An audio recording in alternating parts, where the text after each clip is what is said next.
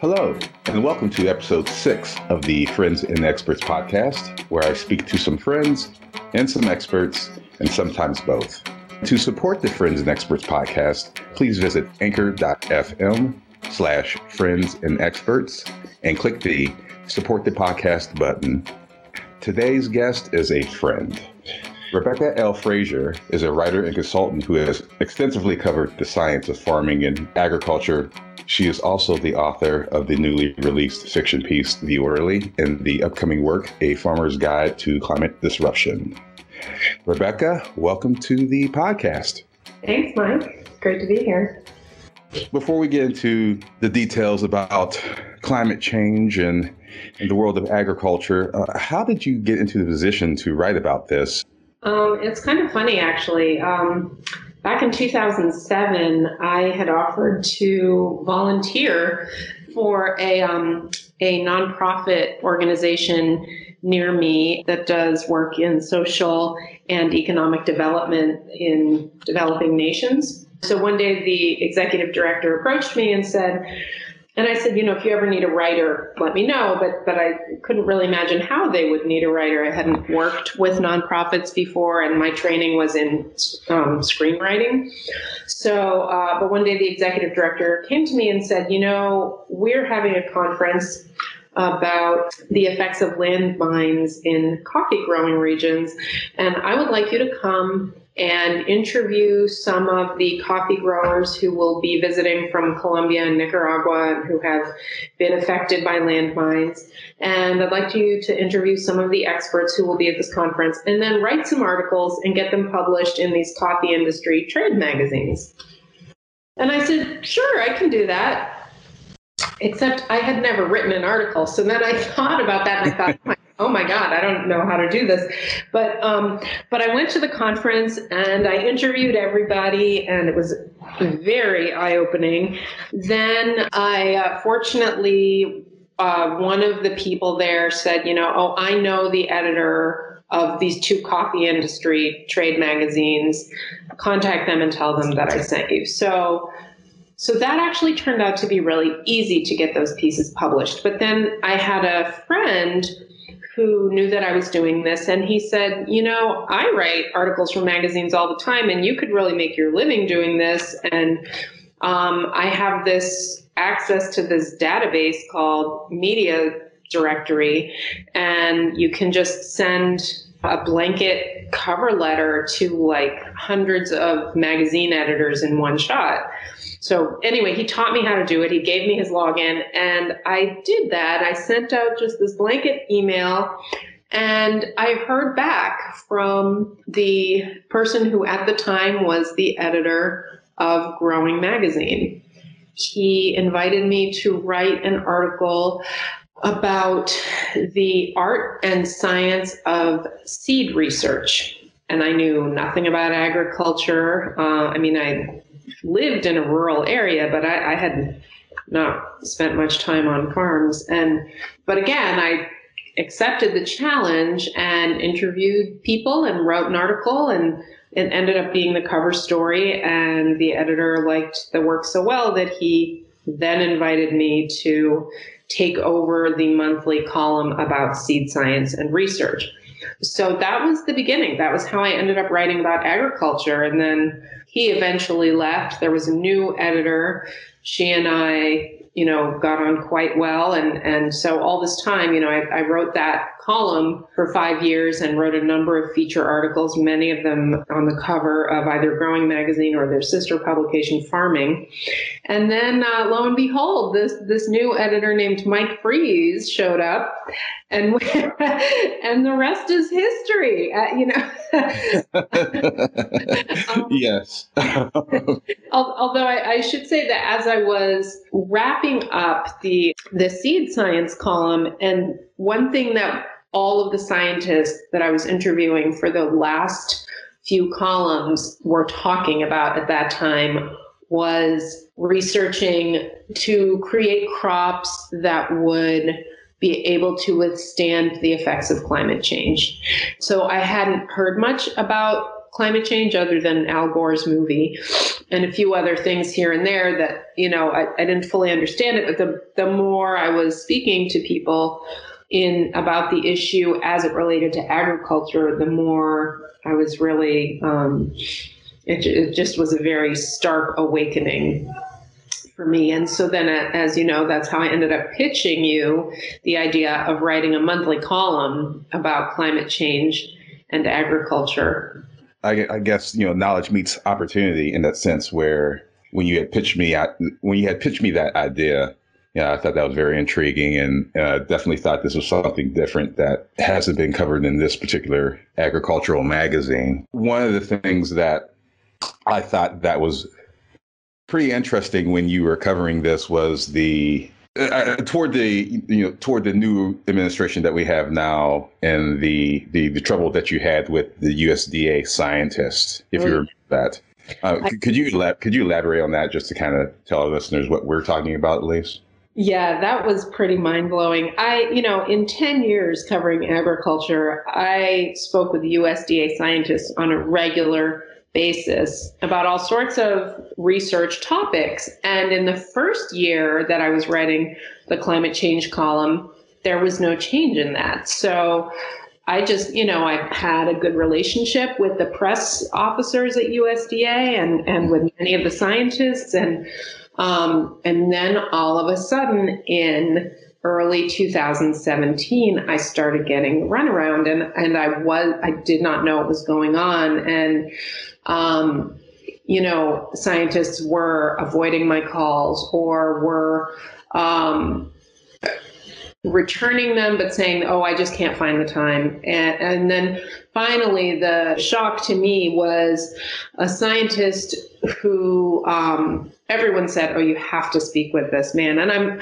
I don't even want to name him now because I, I don't even I don't even know if that would somehow get him in trouble. So he agreed to speak with me. And then, like the day of our interview, canceled. And I was sending emails and calling and reaching out to the press officer, what has happened?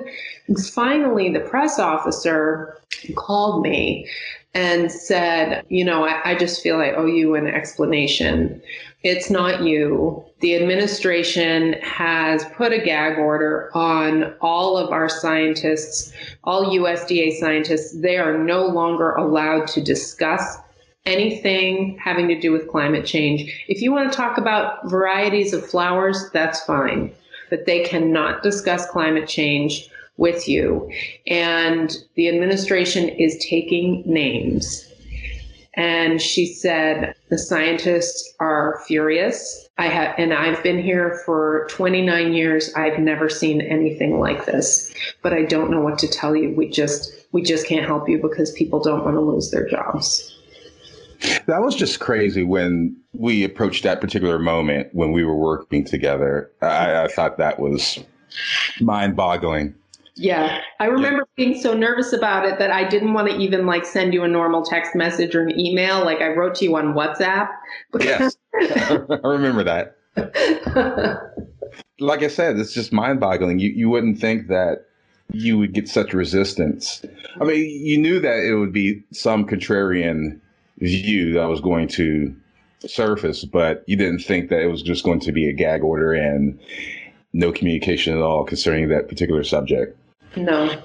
Yeah, it's you know that was the that was one of the memories that that I had when we had worked together on this and your book that's coming out now. Oh, well, it's not coming out now, but it's coming out pretty soon. Yeah, uh, December nineteenth uh, is the publication date. December nineteenth pre-order online um, on the ebook versions are available for pre-order now as of today. So wait, way to plug, way to plug there. Um, Thank you. no, no, problem. So, so this new book, um, "A Farmer's Guide to Climate Disruption," um, is correct me if I'm wrong. A summary of the the times that you you had spent as columnist with Growing Magazine, uh, with those features and some additional notes that you had talked to others, other ex- experts in the field about climate change. Is that is that kind of a correct one word description of your book? Um, yeah, I mean, I would. That wasn't one word, by the way, Mike. I mean, I'm sorry. What sentence? sorry, I have to give you a little little guff, um, because that's the nature of our friendship. But um, it, yeah, I mean, I would say that is that's pretty accurate. It's after the magazine folded. Uh, you know, they had such a great resource online with all of these PDF versions of the magazine and I just assumed that those would stay online in perpetuity. And then when I discovered that those had been taken down and that, you know, maybe in some kind of alternate web universe there was a way to access them, but it was not obvious to me, it kind of hit me that farmers really need this information because they can't they can't get you know some of the interviews that I have in this book I couldn't get today. Mm-hmm. So um, so this is not information that's widely available, and uh, even even with the fourth national climate assessment coming out as it uh, as it did a couple of weeks ago, you know, it's still this is the articles that I wrote for the magazine, I think were very digestible. You know, my writing style um, for that column was pretty uh, for lack of a better word, folksy and um, personable. Personable would be a good word. Yeah, thank you. I like that word so much better. Um, this is why you're a good editor. Um, and, uh, you know, a lot of scientific writing really isn't. So, this book has interviews that no one could get today, as well as, you know, some things that I didn't get to publish because the magazine's folded to, you know, to our surprise. Yes. um, when I, and I still had plans for the column. So uh, it's, it's, fun that there's some new content in this, this book. Um, so it doesn't, it's, you know, I didn't want to make it just like a regurgitation or a compilation. It, it's kind of a comp- compilation plus. Um, and it's got a great foreword written by Andre Leu, who is the international director of Regeneration International. He's a pretty amazing person. Yeah, he used to run IFOAM, International Federation of Organic Agriculture Movements. And I met him at the uh, Northeast Organic Farming Association conference in Massachusetts on a summer night when we had the most violent thunder and lightning storm any of us have experienced maybe in a long time, if not ever. and I was interviewing him about climate change, and he had been speaking about climate change. And then I interviewed him after the meeting, and as this storm was occurring, it was really wild. well, let's get into the book. The I, I know from my time as editor when we were doing these columns. Um, can you elaborate for the audience about this, just the parallels and links between farming and climate change and why and how it's important for farmers and the outside public to realize that connection? Well, first of all, farmers have so much power in this game and they are not being told that what they're being told is oh it's too hard don't take this on you don't have to worry about it but the fact is that agriculture contributes 75% of the nitrous oxide that is emitted into the atmosphere. And nitrous oxide stays in the atmosphere 300 times longer than carbon dioxide. So it's, it's a huge player in global warming, which some scientists are now calling climate disruption because they feel the term climate change is, it's too wishy-washy. Mm-hmm. so that's, you know, that's point one is just the nitrous oxide. And, and so farmers, have the ability to change the amount of nitrous oxide that they're emitting through many alterations to their practices, including changing their fertilization practices. Smallholder farmers can certainly like maybe use less mechanization. Farmers that have more money, which granted is few and far between, but if they are using mechanization, you know, certainly switching to a vehicle that doesn't use all of the um, you know, that's maybe an electric vehicle or a hybrid or something would be helpful. But honestly, the amount of, of nitrous oxide that's just emitted from um, synthetic fertilizer is, I, I don't have the actual numbers in my head offhand, but just making that shift would be huge.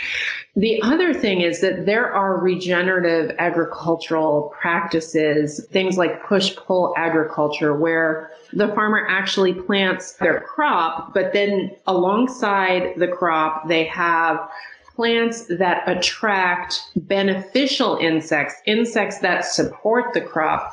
And then across the way from the crop, they have plants that attract the pests to the crop. So essentially the on the crop side where you have that's where you're pulling the the beneficial plant is pulling beneficial insects and also repelling the pests and then across the way the other plant is pulling the pests away so it's that's why they call it push pull, but it's it's like a pretty simple concept. But it's just a matter of teaching people. They've been doing this in Kenya uh, for many years, very successfully.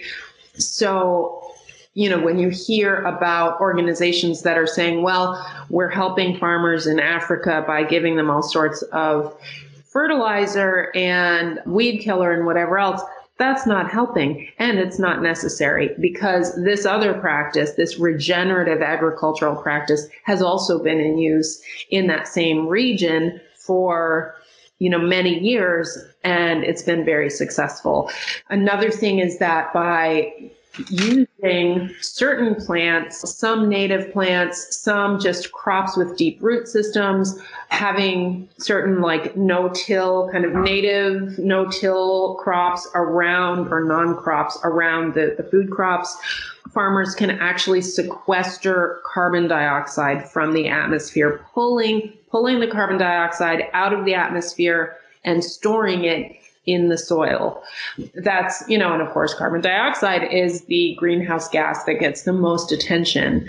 Um, so just through planting practices, farmers can make a huge positive impact in stemming the tide of climate change. And I think the media and and I don't even you know I don't think it's intentional. I think it's just out of lack of knowledge but I do think the media have done a huge disservice by saying that the big problem with agriculture is methane, you know, and then talking about cows. Like, yes, that's also an issue, but but these things, you know, you don't have to get rid of your livestock if you have livestock. You can simply adapt some of your growing practices and make a really positive impact. So to me, I, I just think I really I like everything that I write, maybe not fiction, but anything nonfiction that I'm writing, I really want it to be empowering to whom, whomever is going to read it.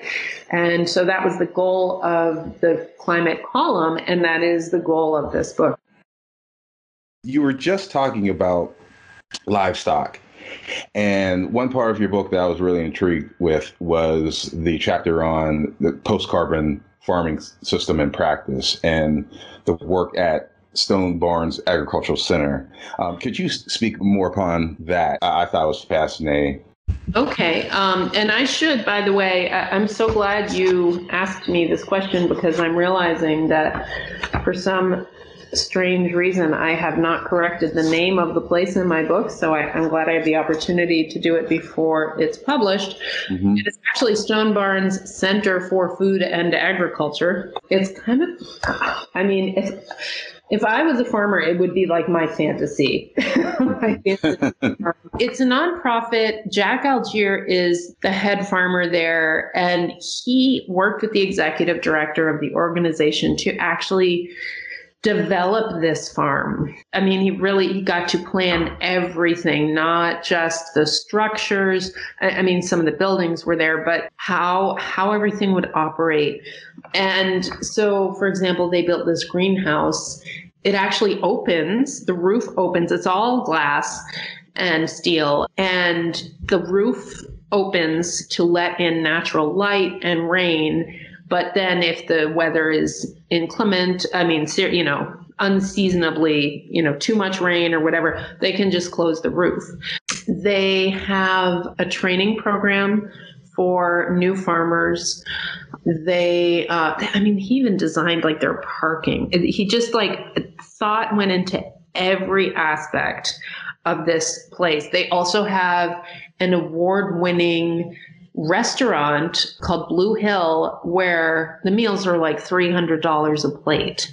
So they provide the food for this restaurant, but also the chef if if the chef doesn't like the quality of what's being offered, he'll decline it. So Algiere and his staff have, you know, they have to make sure that they are producing the best quality so that they can serve this restaurant. They also have a CSA. Algiere was a vegan for eight years and has a great sensitivity to animals, but also feels that animals have a real place in a healthy farming system. And I think if there's one thing that he said to me that really stuck with me and that I would like to leave people with, it's that our intention is to find a way out of what has essentially been not working. He said that agriculture could save the planet, but at the moment it's the thing that's ruining it, or words to that effect. Um, that was that was I think that was in the book. You you put that in the book. I remember reading that, and that that stood out. But the thing that I really wanted to share, which I cannot find, is he said we are dealing in health here all the time. And to me, that is, you know, when you look at the mindset of what many farmers espouse, it's, you know, it's fighting pests, fighting this, fighting disease. His feeling is like, no, we're not fighting this stuff. We're just promoting health and health of a system, not just health of like whoever's eating the food, but like the overall the the whole process of it, the whole agricultural process, it being exercise and health. Mm-hmm. This chapter is this was you know something that I was going to put in the in the magazine and didn't get the chance to. So it's a really special interview and it's it's all new content that has not been published anywhere. And it's really the work that they're doing at Stone Barns is a really great example of the post carbon farm in in my opinion. You've been writing about climate change for so long. I know when we were doing these columns, I think it's going on two, three years now. Mm-hmm that we've done this. And since then, you know, we had hurricanes, we had wildfires not too long ago, and then the kerfuffle about the government report about climate change. Put, I guess, pushing it more into the, the forefront. Currently, you know, there's snowstorms in Virginia and North and South Carolina, and it's it's this, this gradual change of our climate. I guess the word that you use, climate disruption, is more appropriate. I just wanted to ask you what us humans can do to deal with people on the other side, the skeptics who have their views on climate change. What can we do to have that particular conversation? Because I think as time goes on, I think the evidence will, will grow. Mm-hmm. And right now, there are people that are denying the things that are happening. Right. Uh, how do you have that conversation with someone? Uh, it's you know I mean the way that I've had it and this isn't necessarily the right way but but the way that I've had it is to just share the information that I've learned when when people try to deny that climate change is existing which I've had a number of people say you know well everything's changing. The climate's always been changing. That's, you know, the earth is all, you know, with since, you know, evolution, the, we blah, blah, blah. And, and that's actually why David Dreesen from Syracuse University, who read the book and said, you really need to use the term, the term climate disruption because Climate change is too easy to refute. That term has been corrupted. So part of it is is just languaging and and just saying, well, you know, I I don't know. Do you find a hurricane uh, that takes the electricity out on an island for over a year? Do you find that disruptive? I feel like the people in Puerto Rico probably think it's disruptive. Do you? Do you? Yes, and, and definitely the people in Mexico Beach and Panama Beach Yeah, I mean, it just, it's global. That's the point that I try to make in the first chapter of the book. These are not isolated incidents. This web of isolated incidents has been happening so much more frequently in the last several years and with such greater intensity that scientists feel confident saying the incidents are connected and result of a single global event the overall rise in temperature. We now know this is climate disruption. I mean, this is, and scientists have been saying this since the 1980s. And people who don't want to deal with change keep denying it.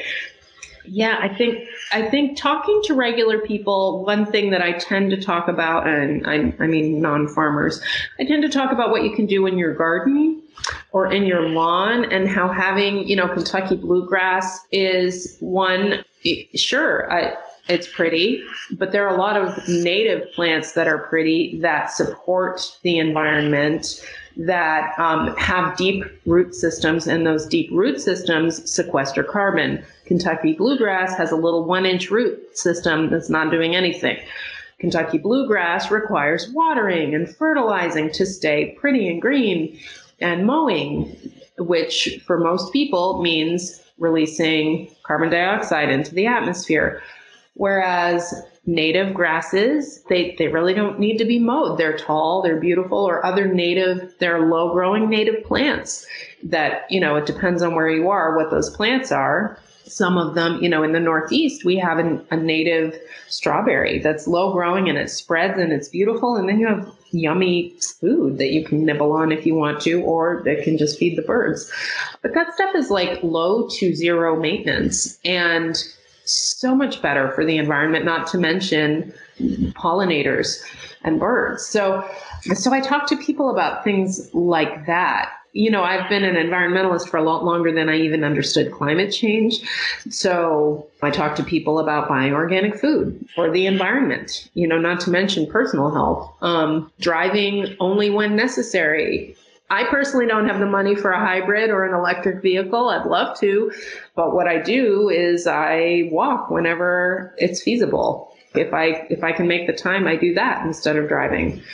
That's better for my health and better for the environment. Don't leave your car idling while you're sitting in it. There's no need to have your car engine running. If you're cold, bring a blanket in the car, but don't leave it running. That's just releasing CO2 into the atmosphere. And for what purpose? I just think there are these little changes that people can make. And, you know, if it's just one person making it, maybe not so helpful, but if we can all get our minds around this, then um, then there's a lot that we can do. That that pretty much sums it up, Rebecca. Uh, you know, you should never underestimate the power of one, and that's all it takes for one to to have another do it, and then it just spreads. And what you were just mentioning about the the phrasing and the communication of how to deliver this message of, on how to deal with climate change is is important. And I think that once more people get an idea of what this is, then we can easily move to an answer. So I think sadly we're in the middle of that stage right now. We are. And I think and what's happened is you know, I mean, if you think about who's resisting acknowledging that climate change exists, it's people who stand to have to spend a lot of money or lose money dealing with it. And I can certainly understand that that's not attractive, but but if you think long term, it's really the, the only solution. And so, and if you if you pay attention to what you're hearing in the media and reading, I mean, go for a walk, go for a walk every day in the same place and notice do you pass a river? Notice when it's high and when it's low. Notice how the plants are, how the leaves are changing in the fall. Is that normal? I've seen a lot of shifts just, and I've only lived where I live now for two years, but just in the last two years, I've seen adjustments in the way that the plants are behaving. And certainly I lived somewhere for 10 years before that and walked every day. And I could see, like, oh, that's not a healthy shift. Those trees no longer look healthy. Why are they blooming in November? That's not supposed to happen. Like these, there are all these little signs, and they're basically symptoms of a global illness called climate disruption. So, but we, we really can all do something about it, whether we're farmers or whether we're just average folks. And hey, by the way, we can support farmers in making the changes that they really that we need them to make. Because i think this is another really key thing. If farmers don't get this right we are going to have food shortages globally. It's in their best interest to speak to their farmers and say please shift to regenerative agricultural practices. Yes i will pay more if you need me to I am willing to pay an extra dollar per head of lettuce. It's worth it for the me of 2025. It's worth it for the me of 2050. I mean, let's not even talk about children and grandchildren. Some people don't have them. But just think about yourself in 15 years. Do you want to be able to eat? Do you not want to have food shortages? Do you want to live in a world where people aren't starting to riot because they don't have food? Where we're not rife with human diseases because there are food shortages. I mean, this is like what we're looking at. That's kind of a scary thing, and I don't like to really talk about that, but it those are the projections from the scientists who have been dealing with this for 30 odd years, 30 plus years. We, we really can't keep pretending that it's an option to address. That's the scary thing about all of this is when people realize what's going on, unfortunately, I think it might be too late. You presented a pretty stark uh, alternative if we do not act as humans. However, I want to end this on a good note, actually, and on a good vibe. So, um, I just want to also talk to you about your your non I'm sorry, not nonfiction piece, but your fiction piece, The Orderly. I know you just did the reading at Yale University, your mm-hmm. alma mater. Yep. And how did that go, by the way? It went well. You know, unfortunately, we um, we didn't realize that we had booked it on the same night that Ta-Nehisi Coates was coming to Yale. so, so, I don't know uh, if you have a choice. yeah. uh, do you want to hear the person who just published her first novel, um, or do you want to hear the world-renowned author and journalist? Um, I had a, a small audience, mm-hmm. but but they were engaged and they bought books and and we had a great time. so, yeah. so thanks for asking. And and yeah, hopefully the next time I do a reading, I won't have that kind of competition. no problem at all. Uh, so let's talk about the orderly just for a few. Um, what what is the the book about, uh, and what was your inspiration on, on writing it?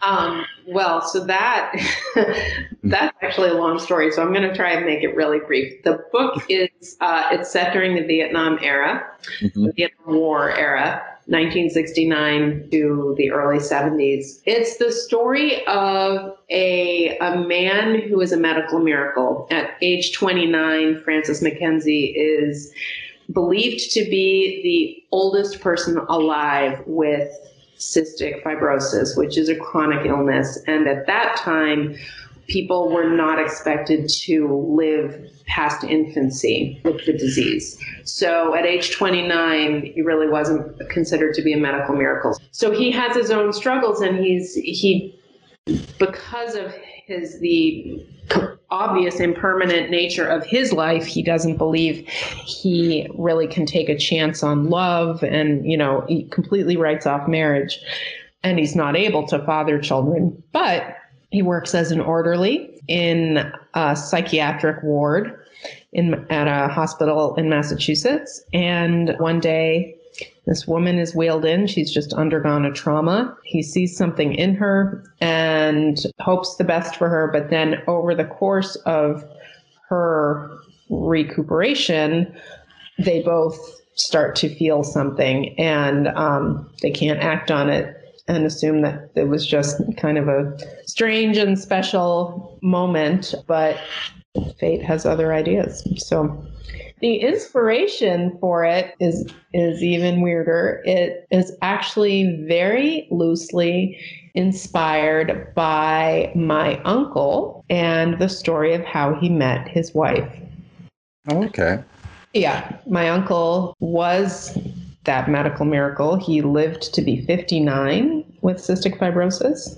Mm-hmm. I mean, when he was born, the, the, doctors didn't even know what the disease was, never mind how to help him. But he did meet his wife not in the 60s. I think they met sometime in the 70s. In those days, they used to have socialization dances on the psychiatric wards because they wanted to teach the patients to make safe physical contact with other people.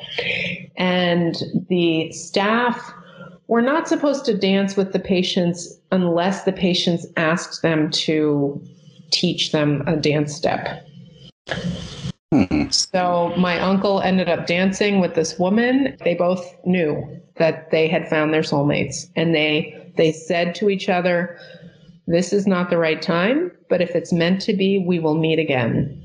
And 11 years later, they did. They she was clearly, you know, had recovered mm-hmm. and was living life. And they they ran into each other at some I don't know Elks Club dance or something. and they danced, and he went home with her, and he never left. And they they got married, and yeah, that's a that's a beautiful story. I think so. it's really inspiring, actually. Um, so yeah, when they told me that story, I I had very few conversations with my uncle. My uncle actually, we weren't that close, and and I don't think he was very talkative. Like at family events, the rest of us are pretty chatty, but um, I don't remember him being that way. But yeah, one one day, I asked him and his wife, how, how, did you meet? And that was the story they told me. And I, I was just floored. But wow. It, it stayed they, they both passed. Um, mm-hmm. So, yeah. Okay. Okay. Yeah. Before we, before we go, Rebecca, uh, do you have any other things on tap? Um, so I am working on my second novel. It's inspired by my passion for the environment by the work that I did for the farming magazines, although this one doesn't deal with agriculture. Um, but romance is the leading category in fiction.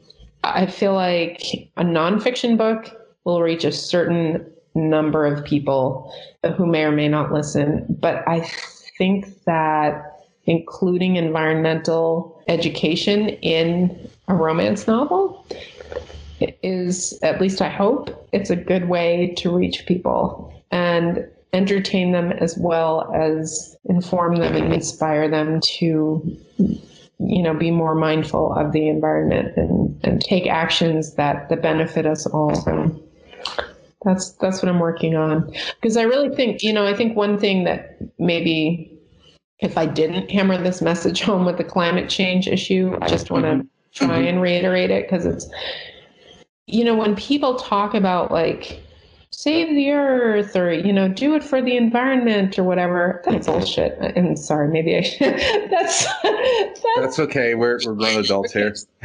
Okay.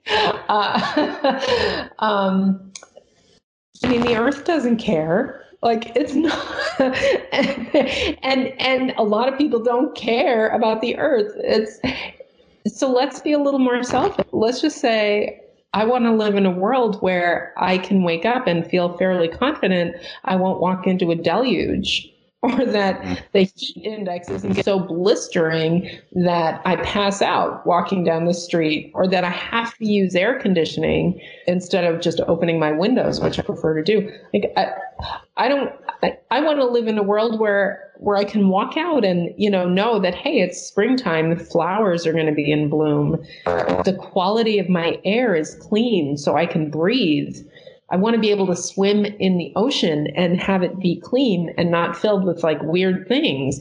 let's just be selfish about it. Don't do it for the earth. Don't even do it for your children. Do it for yourself. For you. Be selfish. Well, that's a good message to end on. okay. You know, Rebecca, you know, I, I, just want to thank you for coming on to the show and discussing all of this. I know it's very much a passion for you, and I'm glad to have you on to express that. Thank you. I really appreciate the opportunity, Mike. It's, um, I hope I hope a lot of people listen to the show, and and I love what you're doing with it so far. It's a lot of fun. So keep it Thanks up. Thanks a lot. Thanks a lot. Well, that was Rebecca L. Frazier, a writer and consultant and author of A Farmer's Guide to Climate Disruption and The Orderly as well. Um, to support the Friends and Experts podcast, please visit anchor.fm slash friends and experts. And please remember to click the support the podcast button. And that's it for episode six of the Friends and Experts podcast. My name is Michael Freeze, and have a great day, everyone.